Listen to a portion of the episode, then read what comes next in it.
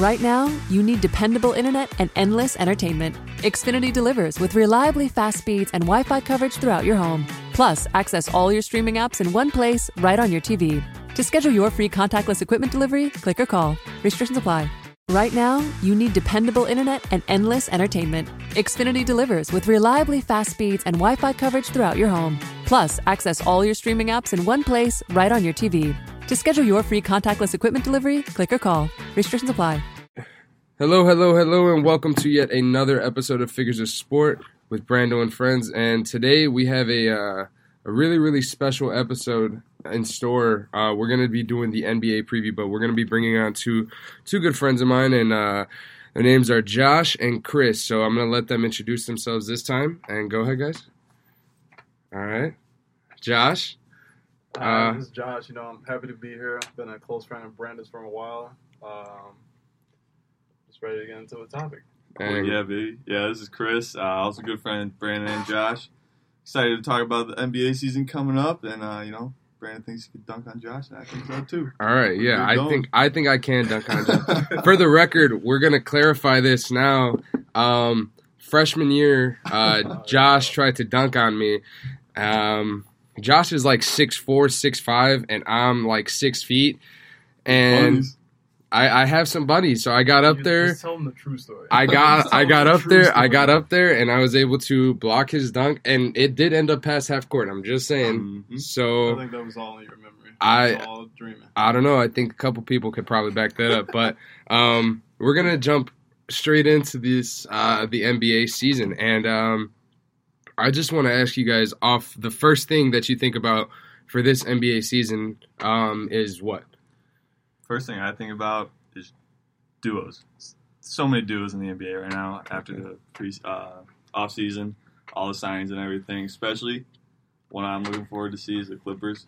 You got Kawhi and Paul George coming, and I'm just excited because obviously OKC didn't work out for Paul George, but I want to Yeah. see if it works out and with the Clippers, especially with Kawhi coming off that championship.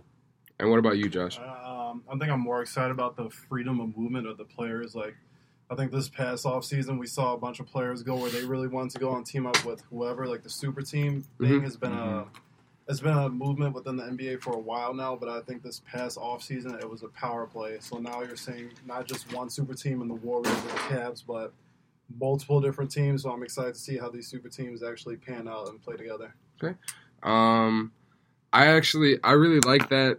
Now there's like less of the big three kind of thing. Um, you know, last year you had it with um, excuse me, you had it with like guys like um, Clay, Curry, um, KD, um, and then that was really like the biggest one. And I think now, you know, you have Kawhi and Paul George, you have Steph and Clay. Um, until Clay comes back, you have D'Lo right now um, which I think people really are underrating that team, underestimating that team because D'Lo was just an all star, and um, you know then you have LeBron and AD, Kyrie and KD, um, but KD's not going to be there till next year.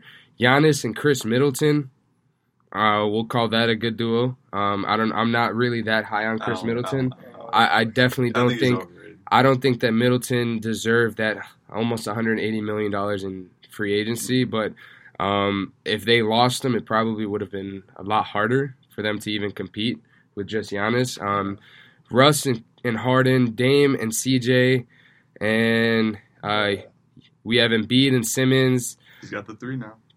I, I we hope I'd hope so, right? Uh, Donovan Mitchell, Mike Conley, um, those are probably the best um, duos that we have right now in the league. So, what do you? Which duo are you most excited to see? I think I'm most excited to see Luka Doncic and Kristaps Porzingis. You have Kristaps coming off an injury. Luka's been rookie of the year from last year. Like he's carrying it over. Like already in preseason, he's still tearing it up. hmm And I think just the fact of having a foreign backcourt, I don't think there's ever been like a backcourt like that where it's been two foreigners from overseas coming No, in and just destroying the league. Yeah, I don't think I've seen that in ever. You know, and I think um, in in the West though, with the West being as loaded as it is, Mm-hmm. Do you guys really see Dallas kind of making a push to get to the playoffs now? Yeah. I think if they all stay healthy, I Mhm. think if they can keep that team healthy, if Kristaps can keep his legs together, if Luka can keep doing what he's been doing, like I could see them making a push. Okay, and what about you? Um, I, I know I've talked about the Clippers, obviously, with Kawhi and Paul George, but one of the sleepers that I think not many people are talking about is the Nuggets with uh, Jokic, not just Jamal Murray and, the Yeah. and Will Barton, but um, I'm looking at Michael Porter Jr. coming back. Oh yeah, I, I I actually forgot about him for a little bit. You know, Mhm. I I remember when he was about to get drafted, he was like really high up on the boards, and like I think a week before the draft, it came out like that his back was really really Mhm. bad, and he was going to miss yeah. that first year. So, um, I don't know. I, I think I'm pretty excited to see him just because. When he was going into college, he was like the, he was the number one ranked recruit. You know, Mhm. he was the number one guy coming out of high school, and um, we really kind of didn't get to see as much as what we should have from him. Yeah, Um, he, he reminds me of kind of like the Ben Simmons situation. He does, With, like yeah. how Ben Simmons was injured coming in. Yeah, so I'm, I'm excited to kind of see what he does. Um, this will be his rookie year, so Mhm. you know, in this rookie class, he has guys like Zion and and Ja and um, you know R.J. Barrett, Coby White, like all these type of guys. So, do you think he's going to? Um, do you think he's going to play at the type of level that we expect those top picks from this year to play? Like, do you think he's going to have that impact on this team, or, or what do you think his role is going to be going into this season? I, th- I I think with uh, with how loaded, I think the Denver Nuggets are a pretty deep team. Um, I don't think he'd have a chance to win Rookie of the Year just because of the hype around. I mean, just Zion. I mean, he, I Yeah. think he's gonna be leading their team. Yeah, I know he went down with an injury. What was it? And a couple days It ago. was, uh, Yeah. Yeah. went down on a right knee. Yeah. already. yeah. So he's going to be out for a couple weeks. He's gonna be out said. a little bit. I think RJ Barrett also has got a pretty good shot for rookie class. Rookie. And You know- they're all Yeah, they're all starting too. Yeah, they Michael all Porter are starting. Still coming off the bench. Mhm. Yeah. yeah.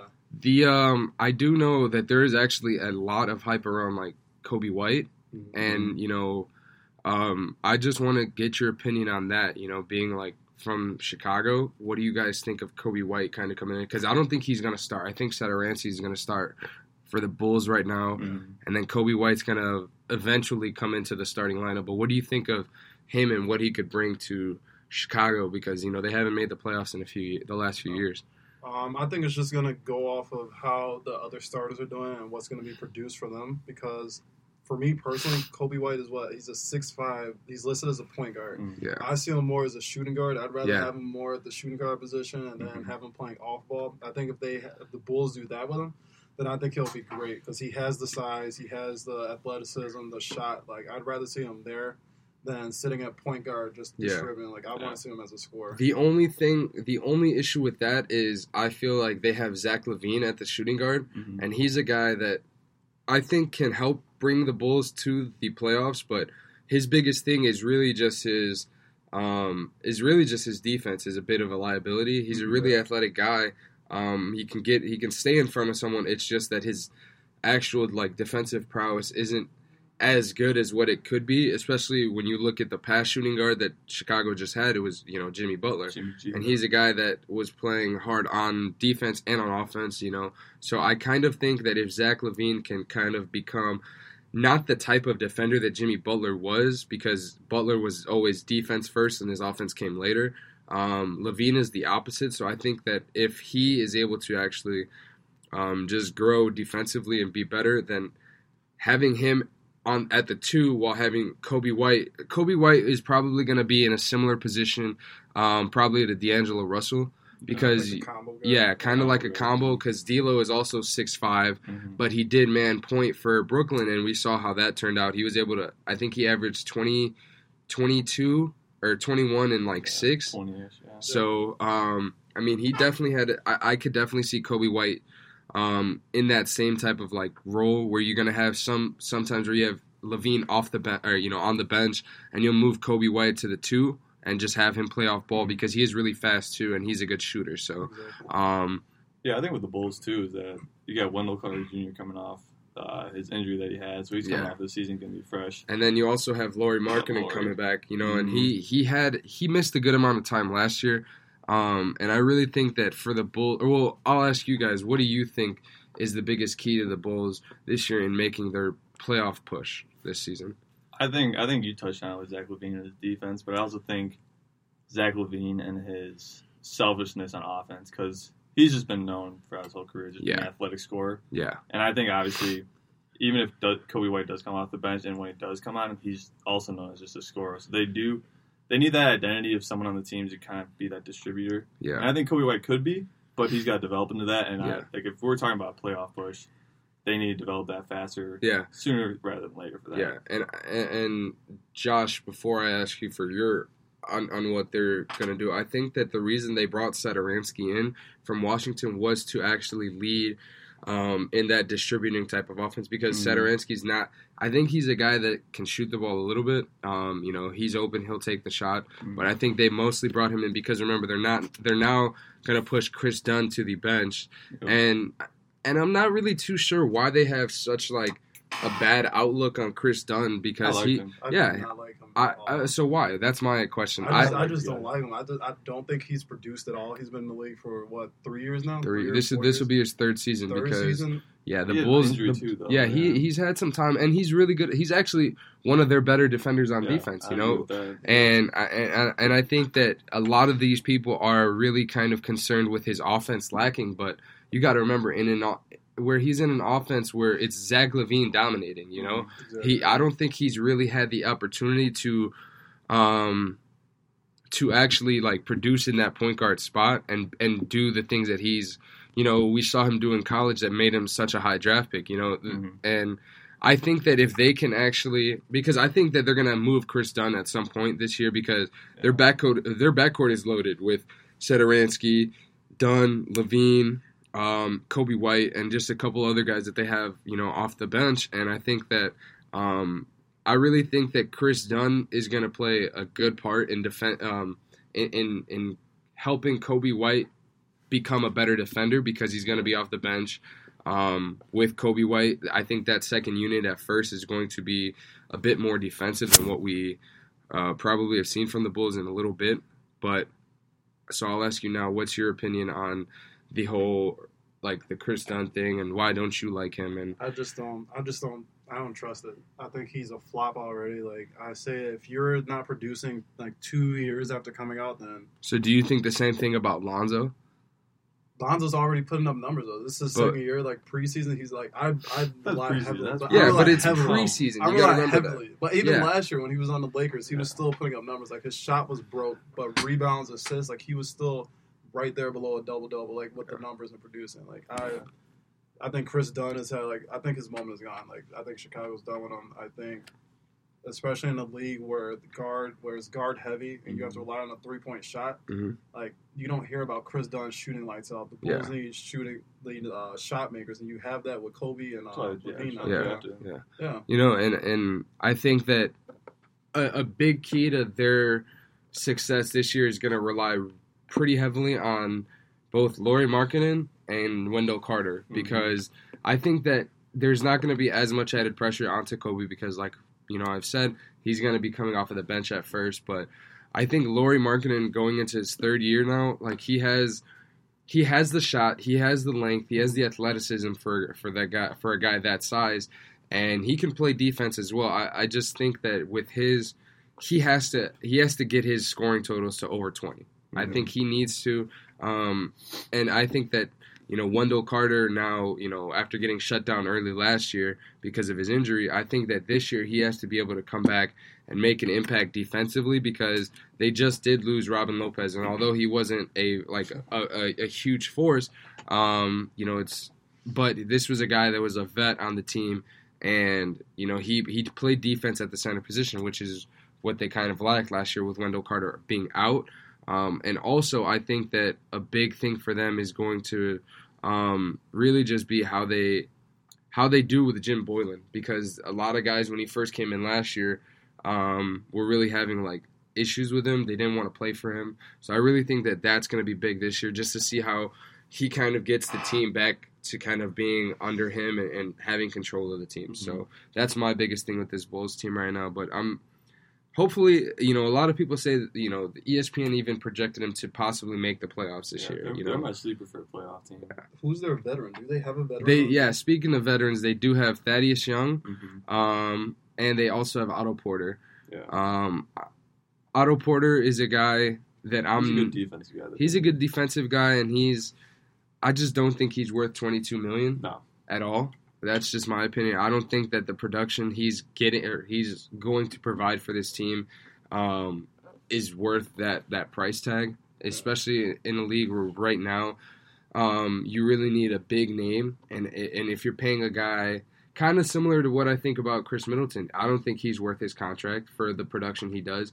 You know, he's not a guy that that teams go out and, and game plan for. You know what I'm saying? And I think the same thing with Otto Porter.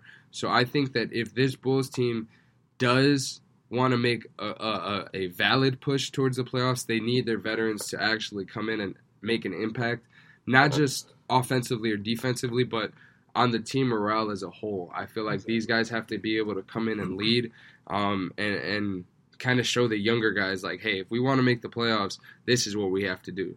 So, um, but enough of the Bulls. We're just, well, I want to get your opinion on the team you are most excited to see for the for this season in general. Like, what team, what matchups are you excited to see? Like, let's talk about that. Um, I think personally, I'm most excited about the Clippers. I'm a huge Paul George fan. Like, I will live and die for a PG3. Like, that man is a dog. Like, I'm excited for him. I think he's finally going to be in a situation, too, where he's happy. Like, Indiana was great, but I feel like everything at the Indiana just went downhill. Yeah. And I think now he's going to be, he has Kawhi Leonard on his team. He has, he, like, he has a, they are stacked. Like, they are fully loaded over uh, the Clippers, like, defensively and offensively. I think they're going to be able to produce. So I see them pulling off the upset and overtaking the Lakers and making Los Angeles theirs again. Okay, and you? Yeah, my my big team that I'm looking at is I, I really like the Nuggets. I know they were pretty high seed last year. I think it was. I think they were the two seed. two last seed year. last yeah, year? I think so. And I know like people are saying like how how could they be a sleeper? But I mean, everyone always pushes them off just because they got their star as Jokic, and Jokic is that total just slow big guy that just does, but he does everything right. Yeah, He's a, he's a facilitator. He can shoot the ball, and he does transition pretty well. his basketball IQ is is It's through It's the roof. the it's through the roof. it's It's It- it's it's. yeah. I don't think that I've actually seen a basketball player with his type of IQ probably like since LeBron. You know, and I mean LeBron's still in the league, Mhm. but I, I think that we've not seen someone, especially that big, be able to kind of run the offense. I don't think I've ever been able to see that. Mhm. Like a center really leading this team and and and you know the triple doubles, the amount of triple doubles this guy gets is actually ridiculous because does it with ease. yeah, you don't think that a guy that like remember I think I guess now because the, the game has transitioned to become so guard heavy and so focused on guard play that you need a big man like him that has the IQ to you know where if he needs to he can post up, get in the paint and and you know do what he does there, but you also need a guy that can kind of draw defenders out because he can, you know, since he does, you know, lead the team basically on offense. Um, having a guy like him, you you're able to get him out on the perimeter and then have the other guys kind of play off ball around him. So I think that the Nuggets are a really good team, but I just don't see them.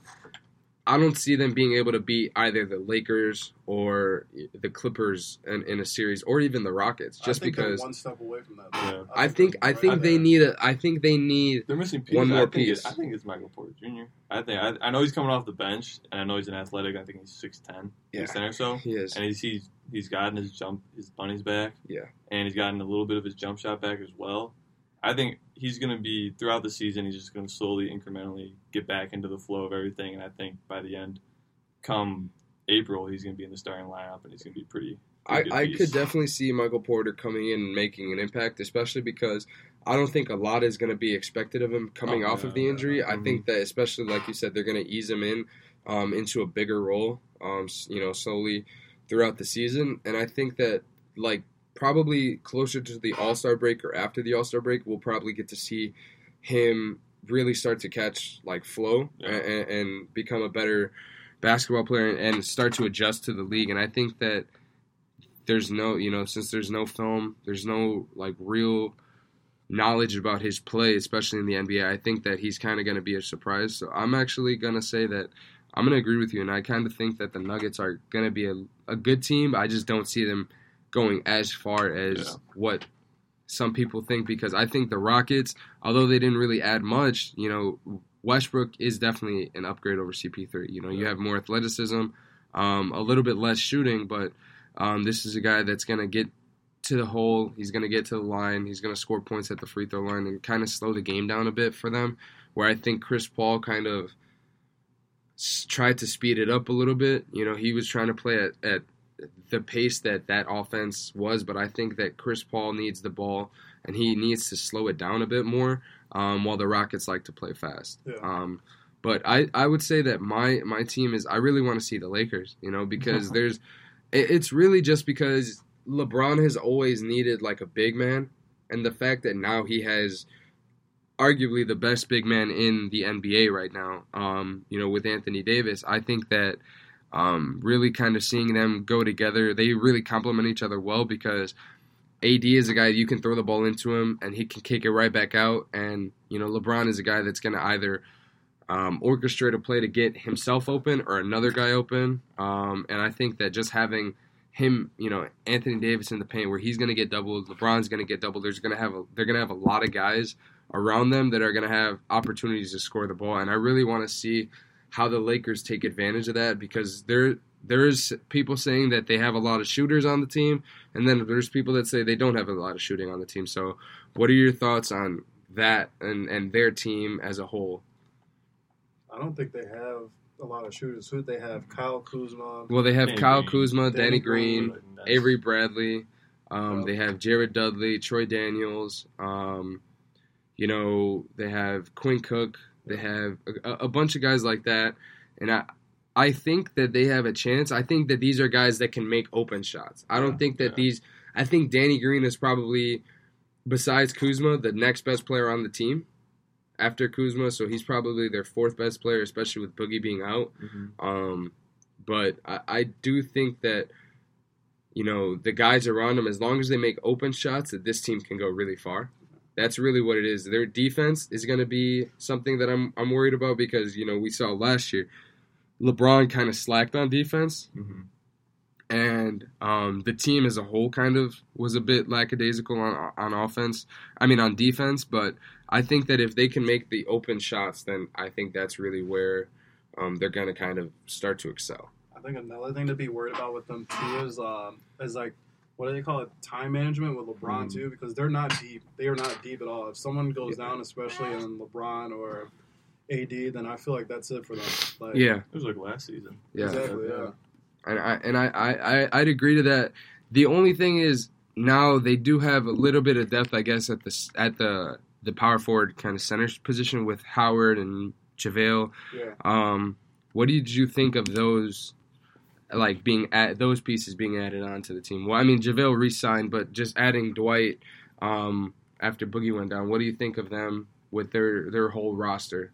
I, I think it was a good pickup with Dwight. I know he's like ever since I don't know after Orlando, all that kind of blew up in his face. He's not really found a real home, I could say, for a team. Yeah, But he was let go, and then he's just been kind of just doing his own thing. But now that they picked him up, I mean, man, I, I, I've seen videos of this guy, and he's dunking it like crazy. Yeah, like he used he- to do. I mean, Yeah. he's he's Yeah. shredded, and He- he, he didn't take anything off when he was let go. Yeah, I mean, I think I think that you know he's gotten.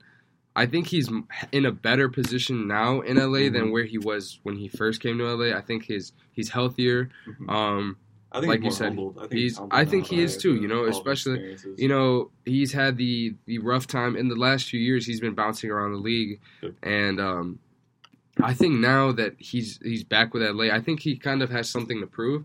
Um, I don't think he's going to be starting. I think that's JaVale's job, but I think that he can actually make an impact off the bench. And if you give him 20 minutes, 24 minutes off the bench, um, I really think that he's a guy that can at least get you a double double. he can get you a ten. You know, 10. he can. Yeah. I, that's and that's really I think all that they look for in Dwight this year. Um, and because I, think that they're going to expect the same type of production from Javale.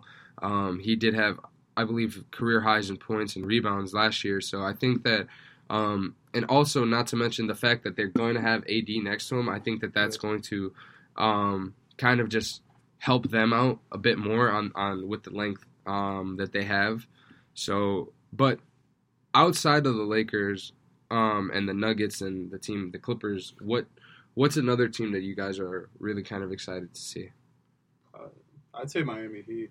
Uh, it's a new spot for Jimmy Butler. He's always bringing intensity, and I feel like they're with, with Dragon, uh, Justice Winslow, Dion Waiters, Um, I just feel like they're going to have a chance to produce and actually make a push, and especially my favorite Tyler rookie Herro? Tyler Herro, Kentucky Tyler player. Tyler That Herro. is my man. Like I'm so excited to see what he like what he's gonna bring to the table. Where they're gonna start him or Dion Waiters, like I don't care. I feel like he's gonna be able to produce in that position.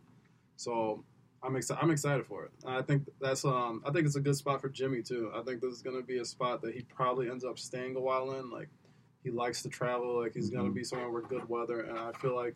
Just the coaching atmosphere there has always like brought out the best in players, and I feel like this is going to be his new home. Well, it's like that's I think I know he's in Chicago and he was the leader in Chicago, but I think this is his first This is his team when he's actually like the centerpiece. Yeah, of the team. because I think with Minnesota or with the Bulls, you know, they were high on Rose, and then Mhm. Butler kind of came in, and I think And he he kind of, sidekick and Wade. I th- I think he had kind of bullied his way into that leadership role, Yeah. and that kind of, you know, in in a in an organization like the Bulls where the front office is really kind of so fragile, yeah. really, you know, with Garpax, uh, Garpax and. Um, I, I really think that that's that was the biggest issue in Chicago that he bullied his way into that number one kind of role.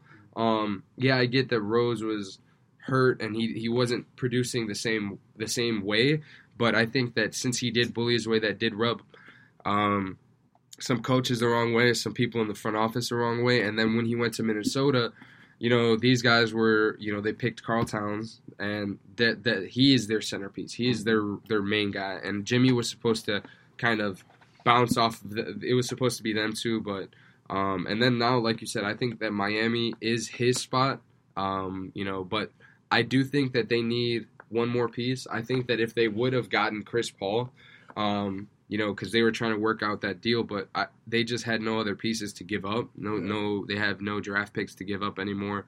Um, but I mean, I, I could see the I could see the Heat definitely making a p- playoff push, and I think that it's going to be kind of exciting to watch what Jimmy Butler does by himself now, um, in a chance where he really has uh, time to shine. I really did like him in Philly, though.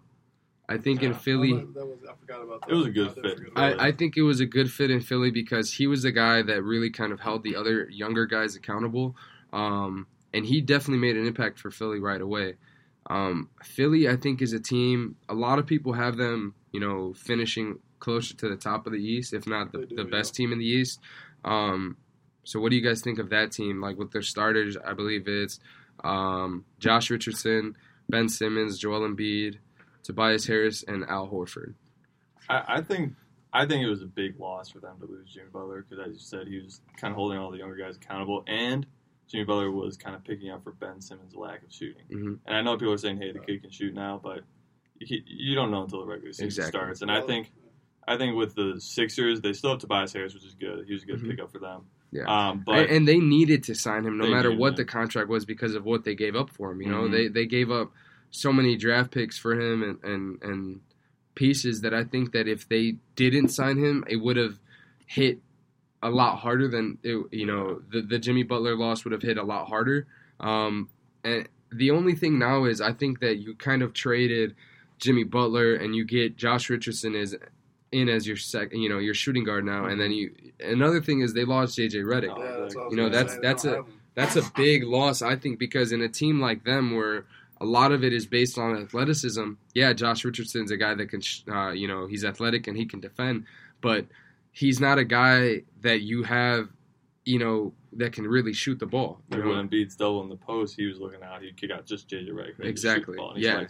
and and Tobias Harris, I think he can be better um, than he was last year with them. I think that having Jimmy kind of did kind of limit what Tobias Harris was able to do because he's a guy that also does need the ball. That's I think that is the Sixers' biggest problem in my opinion is just that they have so many guys that need the ball to be effective like because Ben Simmons, we have not seen him develop a jump shot.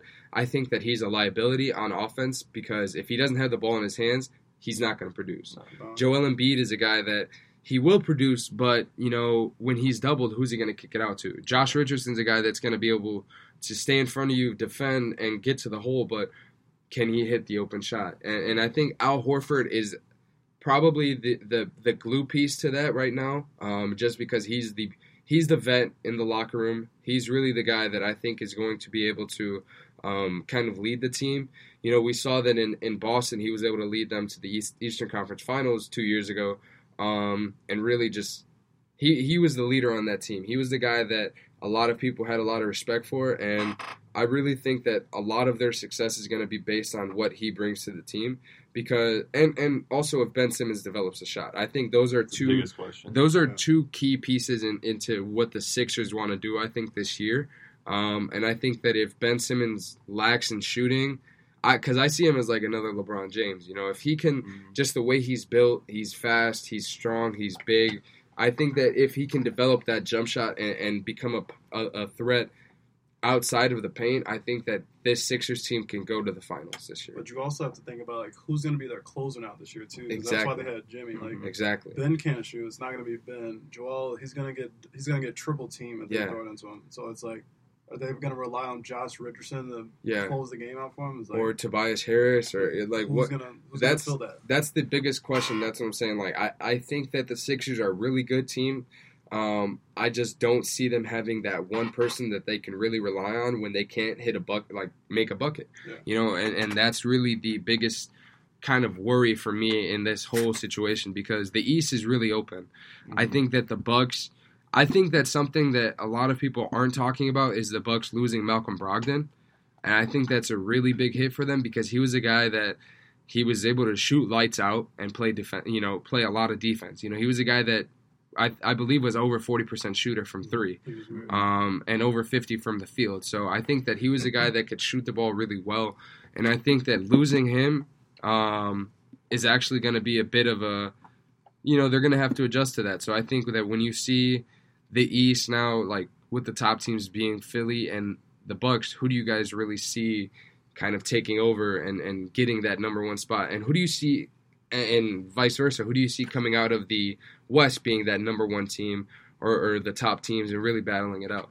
Um, with the East, I still um, even though I don't trust the Sixers to have a closer, I would still choose them solely because of how everyone else is stacked up. Like even with the Bucks, like you said, Malcolm Brogdon, that's a critical loss. Like during the playoffs last year when they tried to rely on Eric Bledsoe to run the offense, like that was terrible. Like he was not producing, and they really didn't get into gear until Brogdon came back off his injury. Yeah. So, and again, too, like I really don't trust Middleton either. Like you said earlier, I think he has too much money for what he's been producing. So I have the 76ers still coming out of the East is my favorite. Okay. My favorite. I'm. I love Giannis. He's he's he's a freak. I mean, that's his name. So now my question is this: Giannis is Uh-huh. is typically viewed, especially coming off of an MB, MVP year, he's viewed as the best player. Mhm. Um, but similar to Ben Simmons, he doesn't have a jump shot. So I mean, I, I think that I think the well, the huge difference between those two is that Giannis.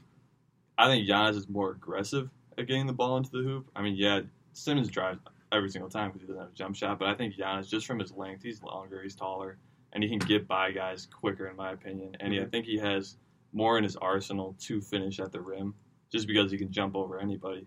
But the reason why I still pick the Bucks, even though they they, they did lose Brogdon, um, is because they also picked up Korver, who I I love that guy. He's a good shooter. I mean, yeah, he's getting older, but when you got shoot the ball, when you got Giannis driving in the lane, the guy's gonna kick it out. People can collapse. Korver's gonna stick that shot.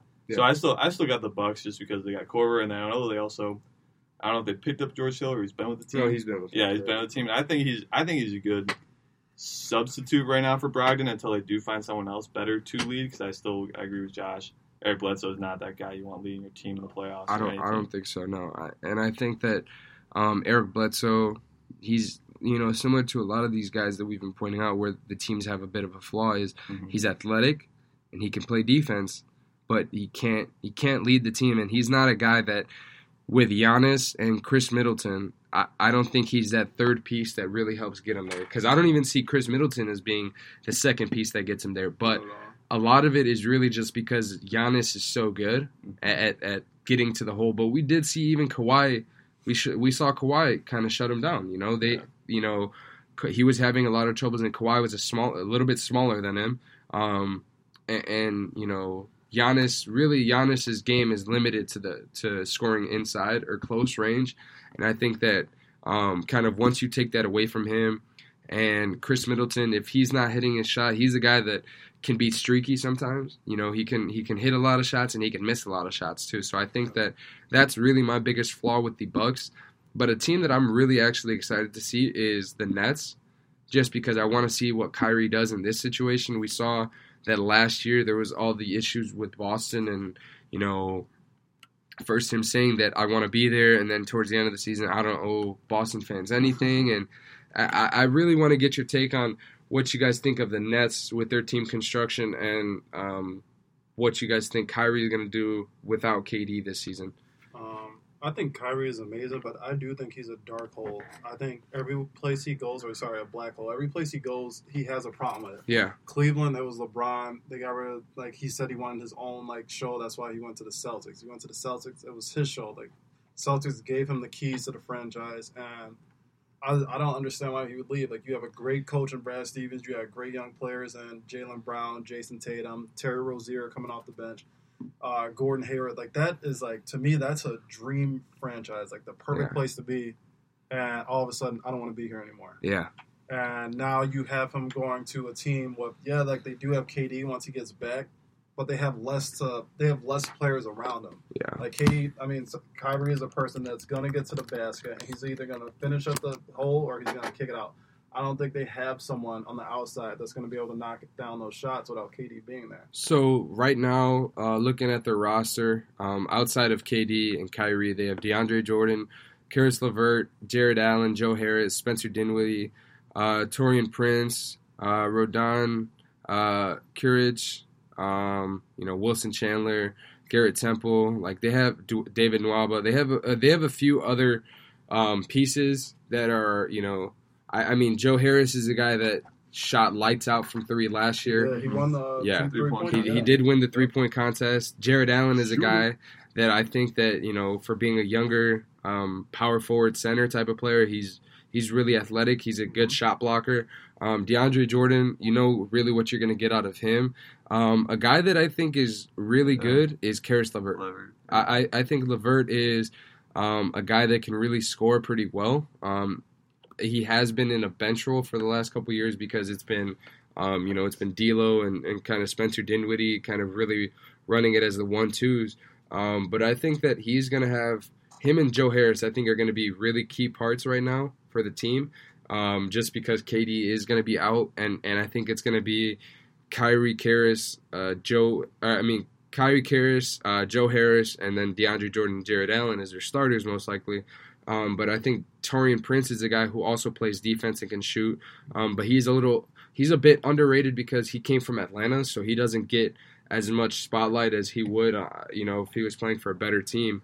Um, but I, I think that the Nets, like, kind of like similar to what you were saying, I think Kyrie has been a very negative um, kind of person, and you know, with the situation that went down with um, Cleveland, just all of a sudden asking for a trade, and then um, then going to Boston, and then being good there for one year, and then we kind of saw just the we kind of saw the the the the kind of like the lifespan of that team really shorten um, just because of the atmosphere that was around them all of last year. And I really think that most of that happened because the younger guys kind of saw that without Kyrie, without Gordon Hayward, um, the success that they had the year before making to the Eastern Conference Finals. Um, and I really think that their biggest issue this year going into it is seeing how Kyrie reacts to, you know, Brooklyn because he did want to be there. You know, that's where he said he's Brooklyn's home for him and that this is where he really wants to be. So I really think that where the Nets go this year and next year when KD comes back is really going to determine on or, or be based off of Kyrie's experience in Brooklyn for this first year. I think if there's a there's rumors that come out similar to any noise that what we heard of them in Boston, I really think that the Nets team is going to go downhill um, really quickly too, especially with KD not being around as much or uh, and and being part as much because he has his own rehab to, uh, to focus on. I really think that we gotta kind of monitor the the players around Kyrie because we did see the Nets culture kind of last year when uh, you know they're dancing on the sidelines and they they basically had the most exciting bench you know Yeah. to watch during the games. The, this was a team that their culture in general was really really fun to be a part of. The player said so. I think that if they can keep that up this year, then they'll be a good team. But as long as Kyrie doesn't have an impact on that culture for them, I think that's the biggest part. Yeah, I mean, I like the Nets. I'm not a huge fan just because of the whole Kyrie thing, but also I don't think they're going to do much without KD this year. Mhm. And I know, yeah, uh, Caris Lever, he was in the All Star talk last year before he got injured. Mhm. He'll be a good, he'll be a good uh, complementary piece to Kyrie, but I don't see them much more than six six seed or lower. Just for for now. Just for now. Just for now. I think that when they get KD back, this is a team that, as long as KD returns to somewhat similar of what he was Mhm. um, coming off of the Achilles, I think that this is a team that next year you can see, especially because a lot of the teams that we see right now are going to be really similarly constructed because the only real big free agent for next year is Anthony Davis. Yeah. And I mean, I, I actually want to ask you guys about that because we saw that he did get traded to LA and that's where he wanted to be. But then you also, you know, saw where he said, yeah, if the opportunity ever came for me to go to Chicago, I would really think about it. So I, I, I kind of mm-hmm. want to get your guys' opinion on what you think of Anthony Davis possibly re-signing with the Lakers or moving elsewhere, and what do you guys think that would mean for the Lakers going forward if he was to leave? Um, He's got he's got Chicago tatted on him, he dude. does. He's He coming. That is his He's home coming. city. That is his home city. Uh, I hope he stays with the Lakers because I, I don't see the Bulls getting better anytime soon. I think the Bulls front court is great. I think it's their backcourt they struggle with. So I think if he did leave, like yeah, he'd be putting up numbers. That's his home city. Like you always want to represent for your city. But I just think he has a better chance to win in the NBA if he stays with the Lakers. And I feel like that's what your legacy is uh, is like defined upon is if how many how many rings do you have? Like it doesn't matter if you're putting up numbers. Like people want to see like you produce. And Yeah. he didn't get that with the Pelicans, and now he has a chance to do that with uh, LeBron. So I think if he leaves, like say he does just do one year here with the Lakers and he leaves, then one, I think that's it for LeBron. I Mhm. don't see LeBron coming back and doing anything else, and I also don't see. I wouldn't see AD ever getting the championship if Yeah. he goes to the Bulls. I this is I'm gonna say this right now on this episode. I'm gonna call it now, um, basically a year in advance. But I'm gonna say that if Anthony Davis wins a championship this year, I think he'll leave the I'm thinking. Lakers to go to the Bulls. Mhm. Yeah. Um, I think that, but that's only going to be if the Bulls make make it to the playoffs. I think that if they don't, because I, I really think similar to like the decision that Kyrie and KD made. You know, these guys both have championships already, and they saw that all right, we can go somewhere together. Let's go somewhere that has a chance. And and Brooklyn making that playoff push last year kind of I think showed them, hey, the culture's good, the team is good. If we go there, we're going to be even better. You know, so I think that if the Bulls make a playoff push this year, um, and and make it into the playoffs and at least compete and show that they are a viable option for uh, a big name player to come to, because we've seen the Bulls really lack in acquiring star talent. You know, and and because Rose was drafted, um, Butler was drafted, um, Joakim Noah, who he, he wasn't a star, but he was really big in Chicago. Um, he was a, a, a big fan favorite, the energy and defense that he brought. But these were all guys that they kind of bred themselves, um, you know, bringing them up through their own tree. I really think that if Anthony Davis sees that these guys compete, play hard this year, um, he could think of Chicago as a viable option and, and end up coming here as long as the Lakers win. I think if they don't win, I think he'll stay because he's going to want to stay with LeBron and, and, and get the chance to win a championship. But I want to ask you guys now who do you see winning the championship this year? I want to like an early, early hot take Oh, on man. on who you guys see winning the championship hottest. this year. Um, man, I mean, I'm I'm a big Steph Curry fan just because, yeah, if you know, if you play basketball with me, I love the three ball. That kid just shoots lights out, and I think they are a dark horse just because everyone's already writing them off because they lost KD. But hey, this is like going back to their bread and butter, the '73 win Warriors, where it's just Curry, Clay, and Draymond. I know Clay's gonna be out for a little bit, but I'm excited to see that. But I think, I think the Clippers. Um, just because as Josh was talking about, I think they're going to take over LA, and I think they're going to try to write their name in that city for good by winning the championship this year. And I think it would just be kind of the perfect beginning to the Clippers dynasty, in my opinion, which would be awesome. I agree with that. Uh, I think we've said a lot about the Clippers. I think they have the defense and they have the offense. Like Paul George and I Kawhi love Leonard, like, Beverley. I love exactly, Beverley. and Beverley, like, and again, like this league is defined by the three ball, but in this league, you also have it's like the wing p- players are like the most important players on the teams now, and you have two All Star elite wing players on one team. The only issue I do see with the Clippers is really just their three point shooting. Mhm. That's the only issue outside of, you know, I think that their mid range scoring is going to be crazy because Mhm. of Kawhi. I think, and then Pat Patrick Beverley is the guy that's going to be able to score inside. He'll probably be able to hit some open shots on the three. Lou Will is probably, aside from Paul George, their best three point shooter. Yeah. Um, so I think that really, it's it it their biggest thing for me is is if they can shoot the ball too, and I think that's the same thing I have with the Lakers too. If is Mhm. is if they can shoot the three ball, I think that outside of that, scoring wise, it's going to be relatively easy for these teams to score. I also really kind of want to see the Clippers how they integrate Paul George because they're not going to have him back till November. Um, and then you're also going to have the situation with Kawhi where he's going to miss games. So I really want to see how they build their offense to work um, in some cases through both Kawhi and, and Paul George, and in other cases where it's just going to be Paul George um, because Kawhi is going to be missing some games. So I, I really, I, that's the only thing I'm really worried about with this Clipper, uh, the Clippers team is really seeing how they integrate Kawhi, um, and then Paul George with Kawhi, and then Paul George by himself because that's really what they're going to have to do for the first, um, really like two months of the season. You know, kind of getting accustomed, uh, getting these guys accustomed to working out and and playing together.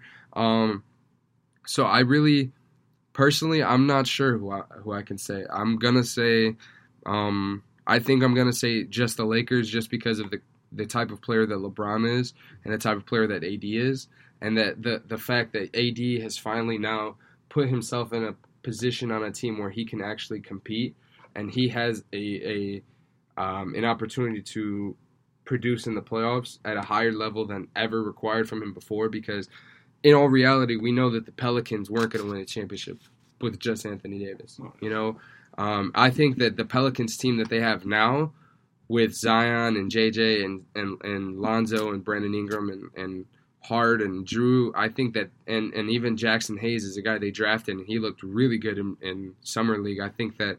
Um, they're a better team than they are um, without AD than they were with AD. You know, they're really going to be guard heavy, um, kind of matching up to what the league expects now. Um, and I really want to see how they kind of integrate their pieces with Zion too. Um, and and but I think the Lakers, I'm going to say, are going to take it this year. And then afterwards, I think, um, you know, like I said, if if Anthony Davis le- uh, you know wins and he leaves, I think that it's really going to be kind of open coast for the Clippers to just take over the West for the next couple years because they do have this year and then two more years with Paul George and Kawhi. So I think not this year, but the next two years, it'll probably be the Clippers that take over in the West, and then um, if KD regains form, I could say that the Clippers and the and the the Nets kind of split the next um, the two after this year. Mhm. I, I could say so. Um, that's probably my hot take. So. Um, but the next thing is, I want to kind of talk to you guys about free agency and what you guys really thought of that whole process, um, how it all went down. I know there was a, like a lot of um, questions in regards to how these players signed their deals so fast. Like we saw that right at six o'clock, KD um, and and Kyrie were already Nets. Like Mhm. before six o'clock, it already came out that KD and Kyrie are going to be with the Nets, and then five minutes after, it's like okay, DeAndre Jordan's going there too, and D'Lo. D'Lo, I think, was the biggest surprise, in my opinion, because I definitely did not see him going there at all to Golden State. Uh, so I want to get your guys' opinion on what was your your thoughts on the the most surprising move and and what you guys kind of thought of the whole controversy um, in regards to free agency this year. Um, I agree. Uh, I was surprised by probably. Um, I didn't see Paul George going to the Clippers. I thought he might have wanted to team up with Harden, maybe going to the Rockets.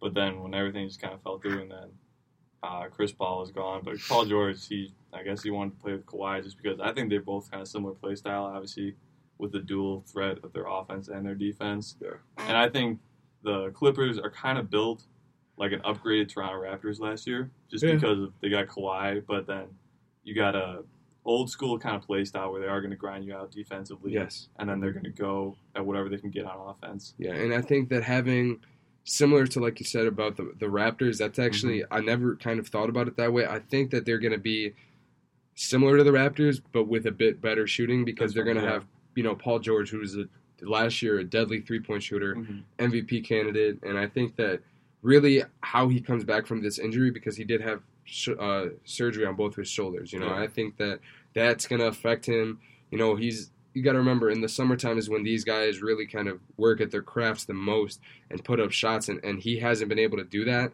So I really want to see how he bounces back um, from the injury because a shoulder injury is is very different than like an Achilles or or a knee injury where it's really kind of just being confident in your ability to to you know jump and run and all that stuff. But this has this is really uh, determining on on your shooting form. You know, so Mhm. I really want to see how Paul George kind of reacts um, to the surgeries, and then. Um, you know, Josh talked about it earlier, where the player movement is is at an all time high, and I think that when you kind of compare player movement in the NBA to player movement in the NFL or the MLB, um, for example, it's there's not much, and it, and, and it seems like sometimes if you ask for a trade, they're gonna they're not gonna send you where you want to go. They're gonna send you wherever they can get the best. So if that's a team, um, if that's a team like you know Miami that has a, a, a ton of draft picks, you know, in the NFL draft, they're going to ship you there. So I think that when you kind of see player movement in the NBA um, compared to around the like other sports and you know professional sports in America, I really think the NBA does a good job of that because they don't they don't restrict players to you know being bound by their contract. And if they're in a bad situation, I feel like these guys can simply ask for a trade and, and they're going to get as long as they go about it the right way that they can get what they want. And i think that's really what paul george was going to do. I think they kind of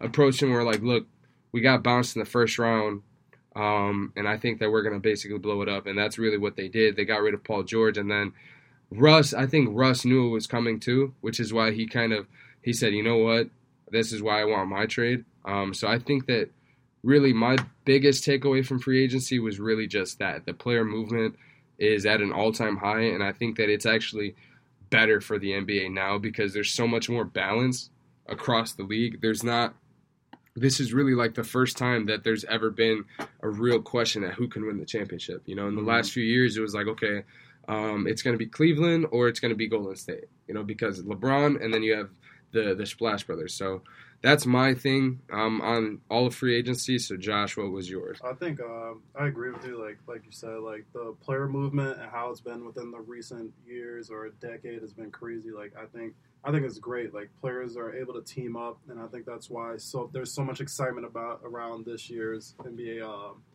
playoff teams and just how the season is going to go. But um, my biggest surprise, honestly, was what uh, Russell Westbrook. Like I did not see him signing with the Rockets to team up with James Harden. Like I, re- I would vividly remember the day, like getting the text from my best friend uh, Tommy from back home, like, and we were going berserk. Like Yeah. I would never have thought. Like I hope it works out because I think that's a great one-two punch. But like when you first hear uh, Westbrook leaving OKC to go to like the Rockets with James Harden, like that doesn't like that. It doesn't sound right to me. It doesn't. It uh, that's. I, I actually now that like we're talking about them, I really want to ask you guys what you think because I just saw um, who is it? Um, Colin Cowherd. He actually talked about the other day. Um, he said that you know by the All Star break, Ru- the Rockets aren't going to be in the playoff race, and that Russ and Harden are going to go at it, butting heads, and basically hate playing with each other. So what do you guys think? And I, I I've always kind of questioned this team, this duo, because Westbrook is a guy that really needs the ball to be effective, and so is Harden. You know, Harden can distribute, and so can Westbrook, but Westbrook tends to be a bit.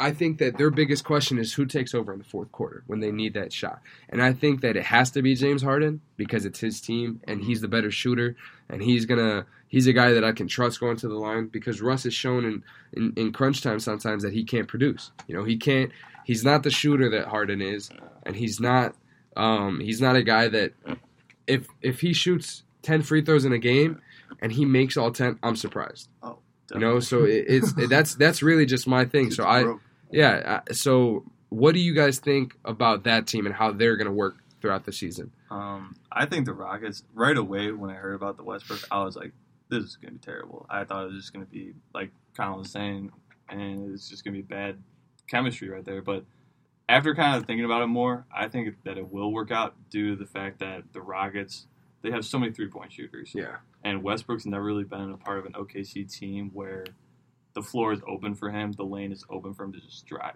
And I think that's going to be a big thing here. So it's, shooting percentage has never really been that great, but I think it's going to skyrocket on the Rockets because of the fact that he's not just going to be the number one option and that the floor is going to be spaced a lot more than he's ever been used to. And he's just going to be able to dart to the Yeah. basket like he's never seen before. Yeah, I, I think that, yeah, like you said, because, you know, with OKC, you have, and actually, I just saw um, um, right now that Pascal Siakam just signed a four year max extension. Um, so we'll actually talk about um, him and the Raptors really quickly afterward. Yeah, so, um, but. I mean, I, my biggest thing is, you know, similar to what you said, he's never had. I feel like he's always had a really, really clogged lane Mhm. you know, Yeah. with Steven Adams down there, and and um, just you know they had Jerami Grant and and other guys that some of them could shoot the ball, but a lot of them were relying on inside scoring. So I really kind of was am worried about that. But um, at the end of the day, these two did want to play with each other. So I mean, I think they're gonna try to make it work for as long as they can. The only thing is, you know. West is Westbrook is making over forty million a year, so I I think that, um, and I think that this is really kind of his last real opportunity, and and Harden's last opportunity at a championship. And I think if they can't capitalize with this team, basically bringing back everyone that they had before, and then uh, essentially just replacing Westbrook with CP3, I think that this is their best chance. This is the this is their best lineup that they're going to put out in the last few years. Um, they still do lack defense. I think that this team is really, really heavy on the three, and that's their downfall. You know, we did see when they lost Game Seven a couple years ago to the Warriors. Um, you know, they couldn't. They went 0 for 27 at one point. and then last year, um, without KD for majority of the series, you know, they couldn't win a game. So I think that um, as long as Westbrook can be an upgrade over Chris Paul and and produce better than what Chris Paul did and, and bring a better overall like presence to the team, I think that the Rockets can be good. I think that's what I think right now. Yeah. Um, I think my biggest, I have two concerns with the Rockets. It's, it's one, if Westbrook is even going to be able to take a back seat, because um, a lot of the triple double talk was going around, if he was even going to be able to, you know, sit back and not do that, not pad the stats, and relax on that. And I, you know, I think I do think he did that only because he had to, and that was what was what um, required of him in OKC. But my second concern with the Rockets would also be who's going to be the person playing off ball because James Harden has been the one to run the offense and who does majority of the score. But now you have uh, guard and Westbrook who can't shoot the three, who wants to get to the hole like you guys were saying. But it's like if you move James Harden to the two and let Westbrook run the show, you have someone who can drive to the basket and then dump it off, and you can have James Harden who is lights out.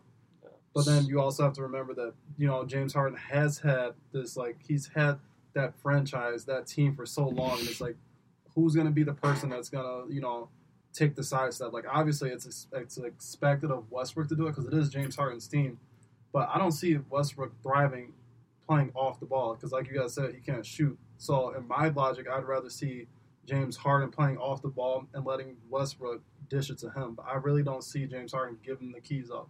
Yeah, like, that's Here, I'll take this. that's the that's that's kind of what I've I've been worried about because if Westbrook plays off ball, he can't shoot. You know, and if if Harden plays off ball, you don't have his. You know, that kind of takes away his really his offensive threat. You know, because when he has the ball in his hands for such a majority of the game, he has all the pressure on him, and that's when he dishes out to the open man. So I really think that having Westbrook I'm, I'm just not sure how it'll fit. You know, I, I really kind of want to see how it works with them, and I think we'll kind of get to tell how the team is going to go.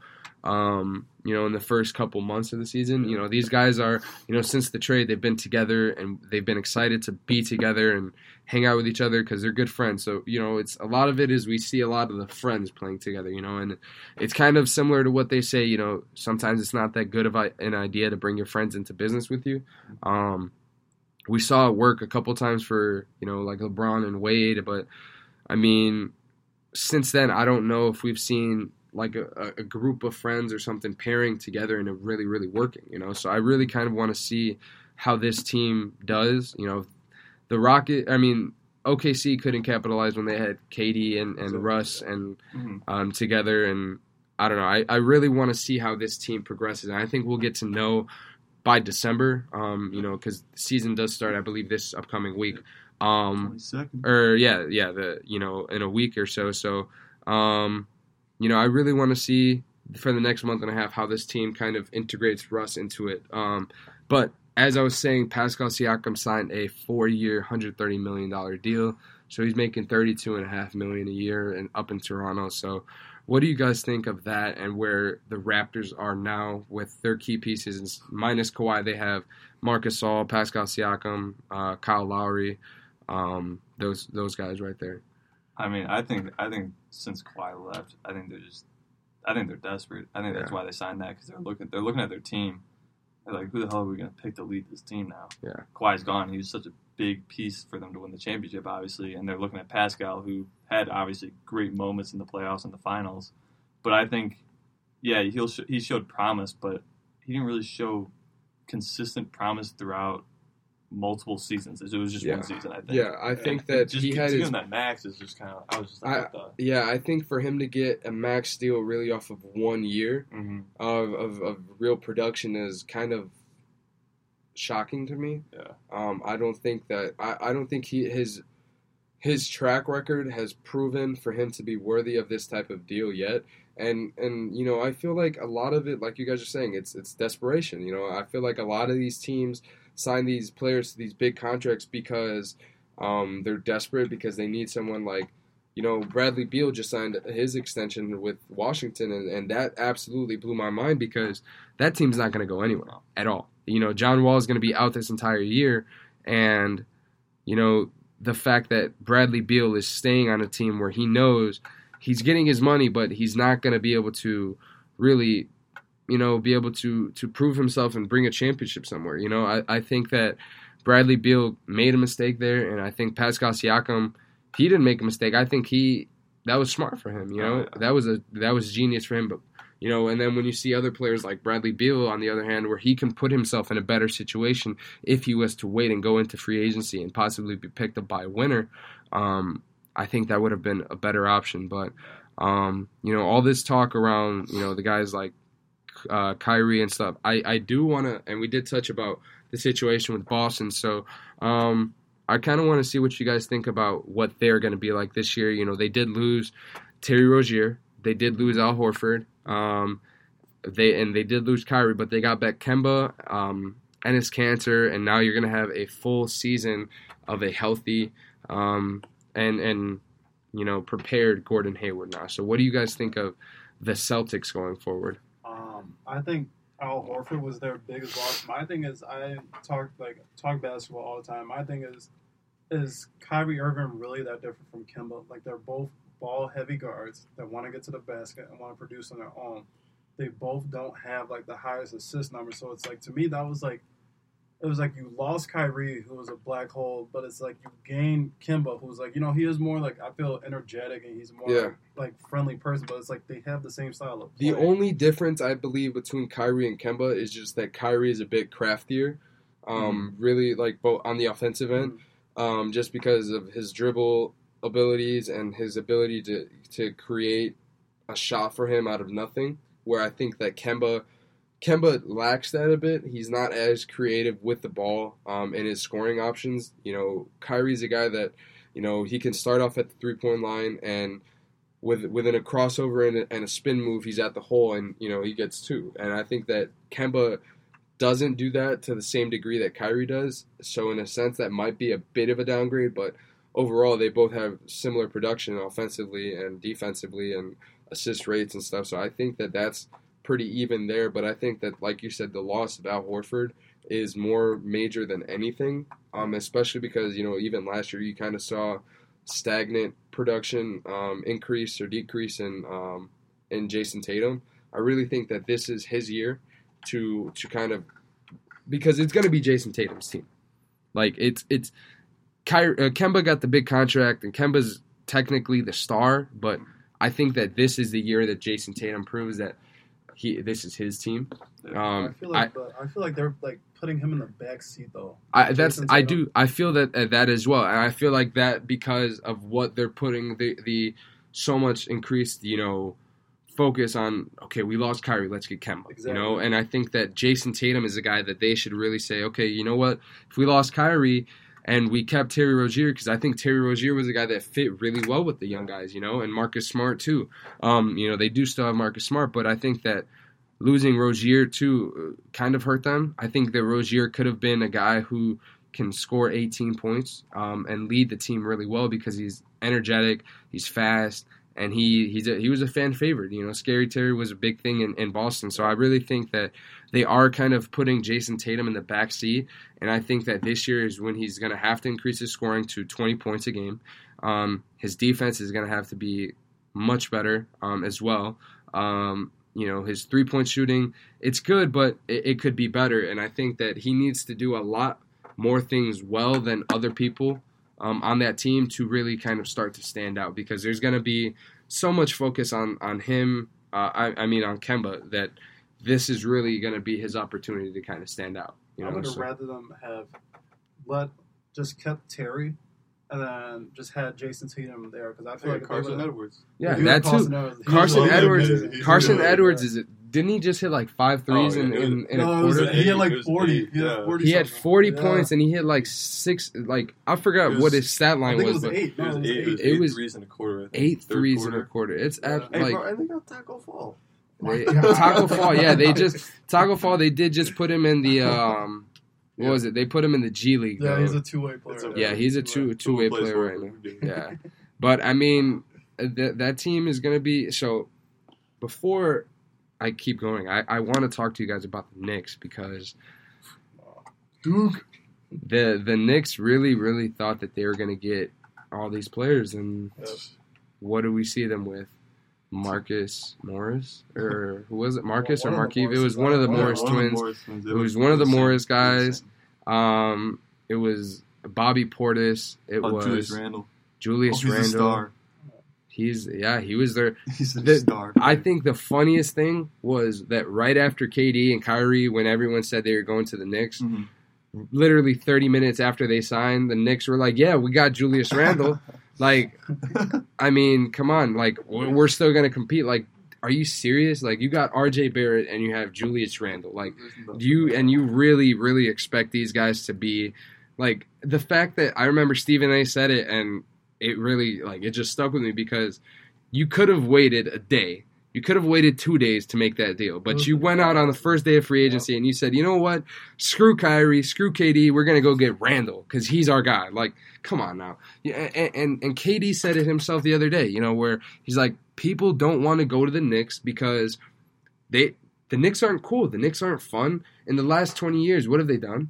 Absolutely nothing. You know, in in, in our lifetimes, they haven't had anyone really besides um, Carmelo Anthony that's been a real force for them. You know, and, and and brought them to the playoffs or even had a chance to go to the playoffs. And and I just want to think, you know, see what you guys think about the Knicks. And do you think they're ever going to get a, a star? I mean, It's, it's gonna be a while. I mean, I think the I- I'm- only way they do it is if RJ Barrett that's what I becomes a mean, yeah. superstar and and he draws nothing but the Well, love from other They people. They do. They have Dennis Smith though too. They got. They, they got I like Dennis him. Smith. I, I I, like like, I him. like Dennis Smith. I Smith. like Dennis and I- Smith. I'm a big Duke guy, so I like I like me some RJ Barrett, but I I don't see RJ Barrett being a superstar soon, Yeah. just because of his jump shot. Yeah. he's got the mid range down pat, but that three pointer with him, and he's not super fast. He's so he's not gonna be able to get to the hole as like Yeah. efficiently as like maybe like a Zion Williamson. He's Yeah, just gonna truck everyone through the lane, but he's gonna have to develop develop that three in order to become that superstar. But I don't see any time soon these Knicks getting anybody that superstar star, uh, Yeah. kind of name. So speaking of Duke, um, Cam uh, Reddish. Yep. What do you guys think? Bust. You think? He's a bust. Stud. He's a bust. You think he's a bust? I think he's I gonna think be a a stud. He's he's a, he's a shooter, and everyone was knocking him when he was at Duke, saying, "Oh, the kid's streaky as hell," and everything. Well, I mean, you got to remember he's playing third fiddle that's to I mean. to Zion and RJ. So, and and this guy, he still averaged what sixteen or seventeen points at Duke, He put up being points. third string. You know, so and he, hit, um, a, he hit a he hit a game winner against FSU. Pretty Oh, sure. one game. I, Yeah, I saw but- that. I saw the game. I'm right just after. saying. I mean, still like Cam Reddish. I think that he's a guy that a lot of people let fly under their radars. I really think the Bulls should have drafted him. Yep. But the thing is, I think that they made a mistake because they they paid. They're paying 22 million for Otto Porter. You can't, or I think now this year it's 26 or something like that. So Something I think when like you're paying when you're paying a ridiculous amount for a guy like that, you can't go ahead and, and, and draft Cam Reddish and, and expect him to you know be your new guy when you just traded for him. Mhm. So, um, so now before we end this episode, I want to just get a couple more hot takes. I already got your your pick for championship, Shoot. um, and that was the Clippers for both of you, right? Yeah. So, um, I want to ask rookie of the year. Who do you guys see for rookie of the year? There's, there's only one. Because I feel like it's already Zion. Like he already the has it. hype is all around that Yeah. kid. You think it's Zion?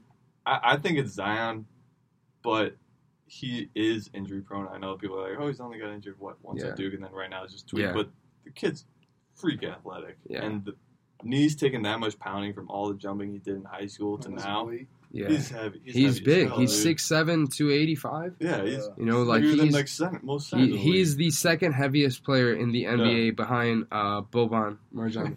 Yeah, that was, Boban. he's seven. He's what? seven- He's seven seven Exactly. yeah Something like seven that. seven one seven two something like that. so I I mean, so that's so you guys say Zion. I'm actually gonna go outside of Zion because I really think that he's gonna miss a good amount of time with his injuries, and I think that because what's gonna happen is because it's Zion and because of his body build, I think that the way it's gonna work is that basically he's gonna get hurt. Something small, minor, and he's going to miss an extended amount of time because the Pelicans are going to want to take that precaution with him. That makes sense. So I'm gonna say I I'm gonna say Ja. yeah, Ja, Ja. Ja. Really? I'm gonna No, say Ja I, because didn't, I didn't say my actual pick. Who's your actual I, pick? I thought RJ. I think You think RJ? I think he's gonna take the Knicks over. Oh, I got Tyler Herro. Out Oh, of Kentucky. God. He's already like I rely heavily on preseason. he was a He's- second round, right? no, he went off 14. 14. Really? Yeah. Oh wow. I mean, Tyler Herro has definitely shown some things in, in summer league where I was like, dude, like this guy's yeah, I good. know. This guy's good. Up. This guy is good. Off So I really want to see him. So we got Zion, we got RJ, and Ja. So those are the top three picks in the draft. Yeah. Um, I I think Ja with the Grizzlies. There's really just um, I mean they have their power forward. yeah. um, you know, who they picked up last year in the draft. But I really think that they're gonna. I think Ja is gonna be able to do a lot of really good things for them. Yeah. So um, that's rookie of the year. Now I want your sixth man of the year, and then your um, MVP. So six. I'm I'm sticking with Lou.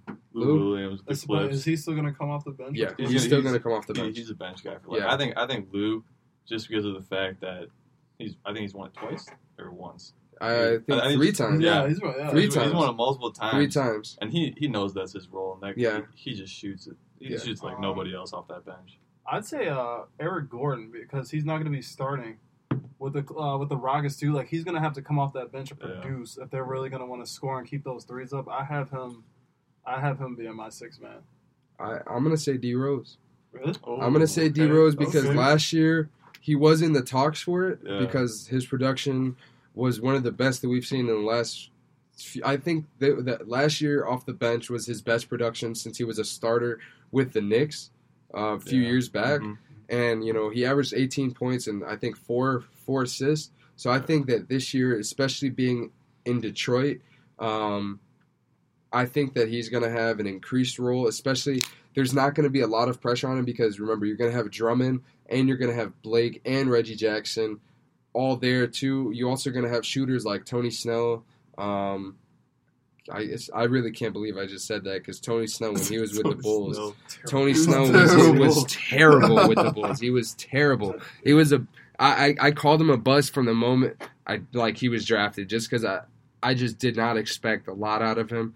Um, but I think D Rose because I think that with this team and and coming off of last year, he's finally kind of become a better shooter, less reliant on his jumping ability and athleticism, and, and become a lot smarter. So I think that I'm going to say D Rose. So and then lastly, I want MVP picks, and then yeah. Um, MVP, I think that's up in the air, but I'm I'm probably gonna go with Steph. I think there's gonna be a lot required from him, uh, especially with Clay being down. I don't know when he's expected to come back, but you have you have KD at left, uh, Clay is down, Draymond doesn't really score, and you have a newcomer in D'Lo. I think I project Steph to like come out and like make a statement and show that like the Warriors are still here. They're not backing down from anyone. Like that's my man. Okay. I'm thinking, I was gonna say either Steph because everything that Josh said, the, he he was an MVP before KD got there, and he led that team to championships, playoffs. not only an MVP but a two-time two time, and a unanimous MVP, Yeah, first first time ever. first one of all time. and so I think I think he's ready to prove the haters wrong, but I think so. it's I think it's between Curry and I like I like Jimmy Butler. I know it's a huge, That's- huge that's wild huge. card. So that is Huge that wild is card. that That's is. I think that's the here. hottest take I've I've heard at, ever for Jimmy Butler to be an MVP candidate. I, But I think I think he could do it. This would be probably his only season, his only chance that he could do it for the rest of his career, yeah, just because of the heat and the situation. and I he's in think there. that because the East is more open, that's what I mean. Yeah. so. But I, I'm gonna I'm gonna say I'm gonna say Steph. Yeah. For for all the reasons that Josh said, I think that with all these guys being out and the Warriors being doubted, you know, to even miss the playoffs, Yeah. there's a lot of people that say they're gonna miss, and I Mhm. think that you cannot count Stephen Curry out No. at all. I, I mean, he's the guy that revolutionized basketball um, as we know it now. You know, where the league has become so so reliant on the shot and and guard play. So I, I'm gonna say Steph. Yeah. So um, and that's gonna conclude episode nine. So I thank you, um, guys, for coming in today, Thank and I I, I. I thank you uh, very much for that. This was uh, this was definitely a a good episode. So we're gonna have these guys on again uh, pretty soon. So thank you guys, and we'll see you on episode ten. Right now, you need dependable internet and endless entertainment. Xfinity delivers with reliably fast speeds and Wi Fi coverage throughout your home. Plus, access all your streaming apps in one place right on your TV. To schedule your free contactless equipment delivery, click or call. Restrictions apply.